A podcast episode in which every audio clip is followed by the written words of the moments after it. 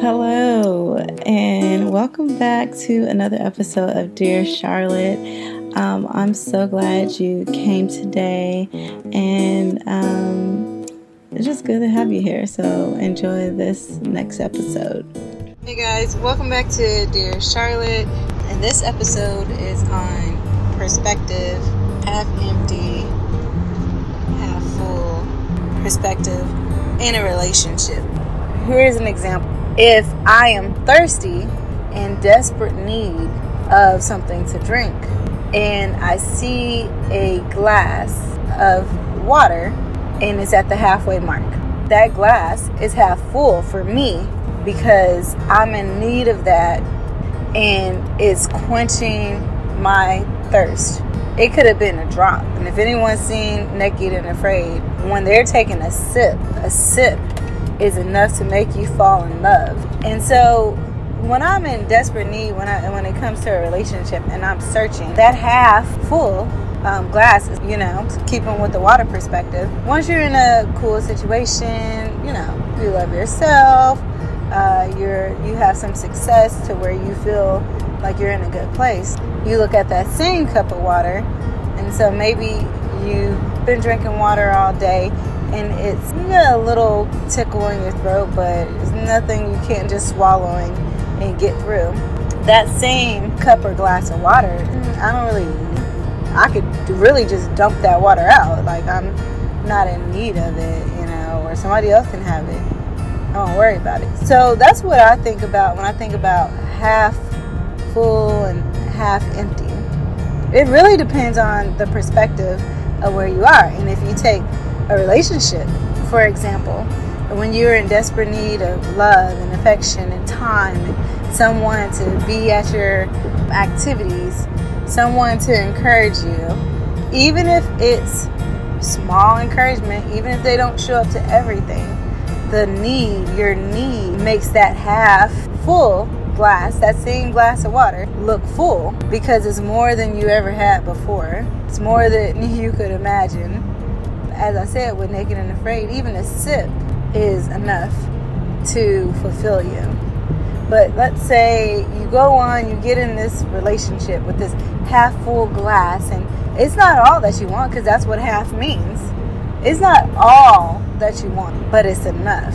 And, and, and at the time that you're desperate and desperate need, you fast forward, you know, you're in shape, you have a nice career, um, you're happy with who you are, where you are in life, you've achieved some goals. Now, that same relationship is half empty.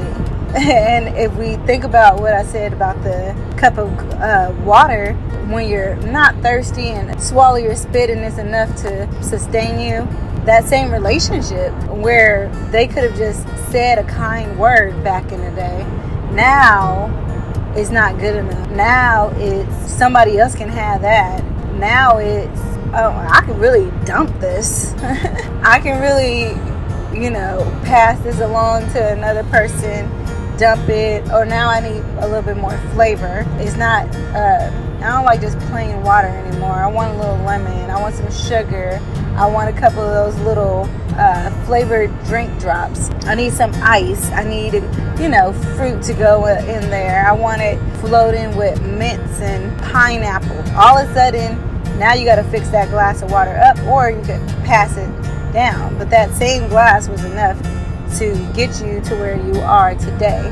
And the reality of it, when we stick with this water analogy, is that that glass is neither full nor empty. The glass is there with water in it. And it's up to you to drink or pass. It's up to you to be satisfied with what you have and work with that and keep perspective on where you came from and how that served its purpose in your life. And that's how we are as you know, when you think about human beings, we always want more.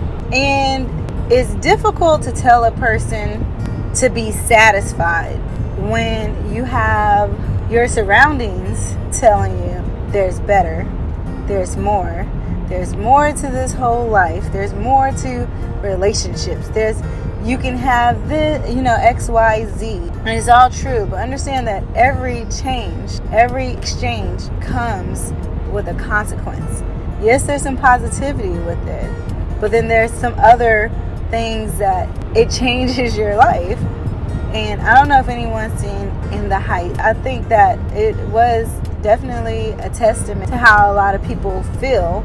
There's there's things when you come from a certain area, there's one of the characters and she comes from Brooklyn or the Bronx or somewhere in New York and she goes off to Stanford University. Stanford University is a very prestigious college. Very few are able to get into the in the college, and you're with the top of the top. You had all these um, parents that were cheating and you know working the system to get their kids into these universities. But this girl, you know, where she comes from, basically the wrong side of the tracks. She makes it in with her hard work and dedication. But when she gets there, she has a choice to make.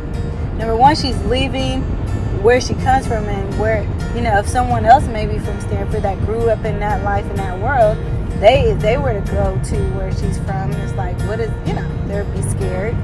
And they say, what is this? Let me run and not look back. And, you know, so she's going into this world where it's great from, you know, one person's perspective, where it's like you're moving up, you're leaving the slums behind you're making something better for yourself and your future and for your people. But a lot of times, when you come from financial poverty, people get that mixed up with uh, social. You know, it's like it's uh, the poverty of love. Like you weren't love impoverished in love. You had love. You had people on a block that looked out for you, that were always there, that were there to encourage you. Everyone's rooting for you everyone's willing to pitch in. So there's there's love in those impoverished areas. Whereas you might come from an affluent space where you might be financially rich but impoverished in love.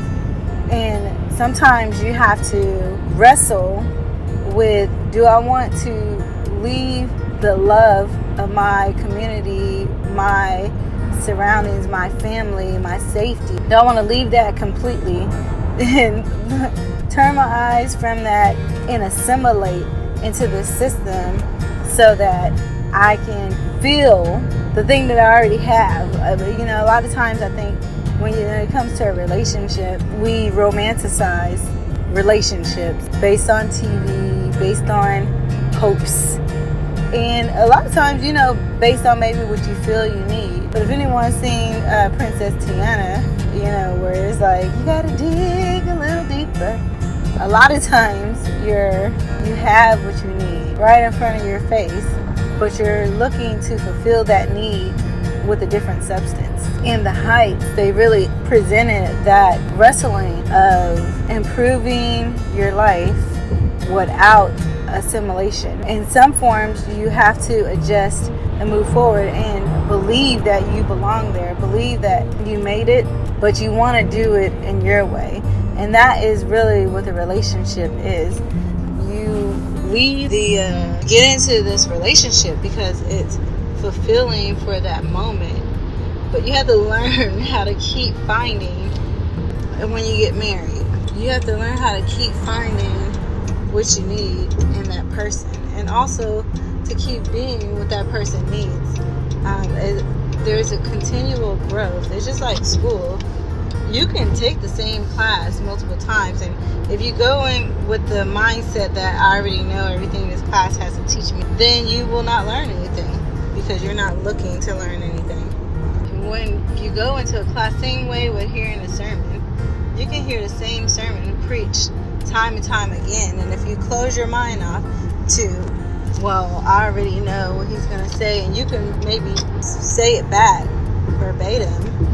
You're not allowing your heart your mind to be open because even though you're hearing the same thing, the energy of that pastor could feel differently for you depending on where he or she is in their feelings and walk with God and where you are with your feelings and walk with God, as well as where people in, in that vicinity are with themselves in their walk. There you have it, folks. Keep working on things, keep improving yourself, keep loving each other, and as always, be honest with yourself and others. Until next time, check out my other podcast. Be on the lookout for my YouTube channel, Dear Charlotte. And of course, look for my website, charlottehaynes.com.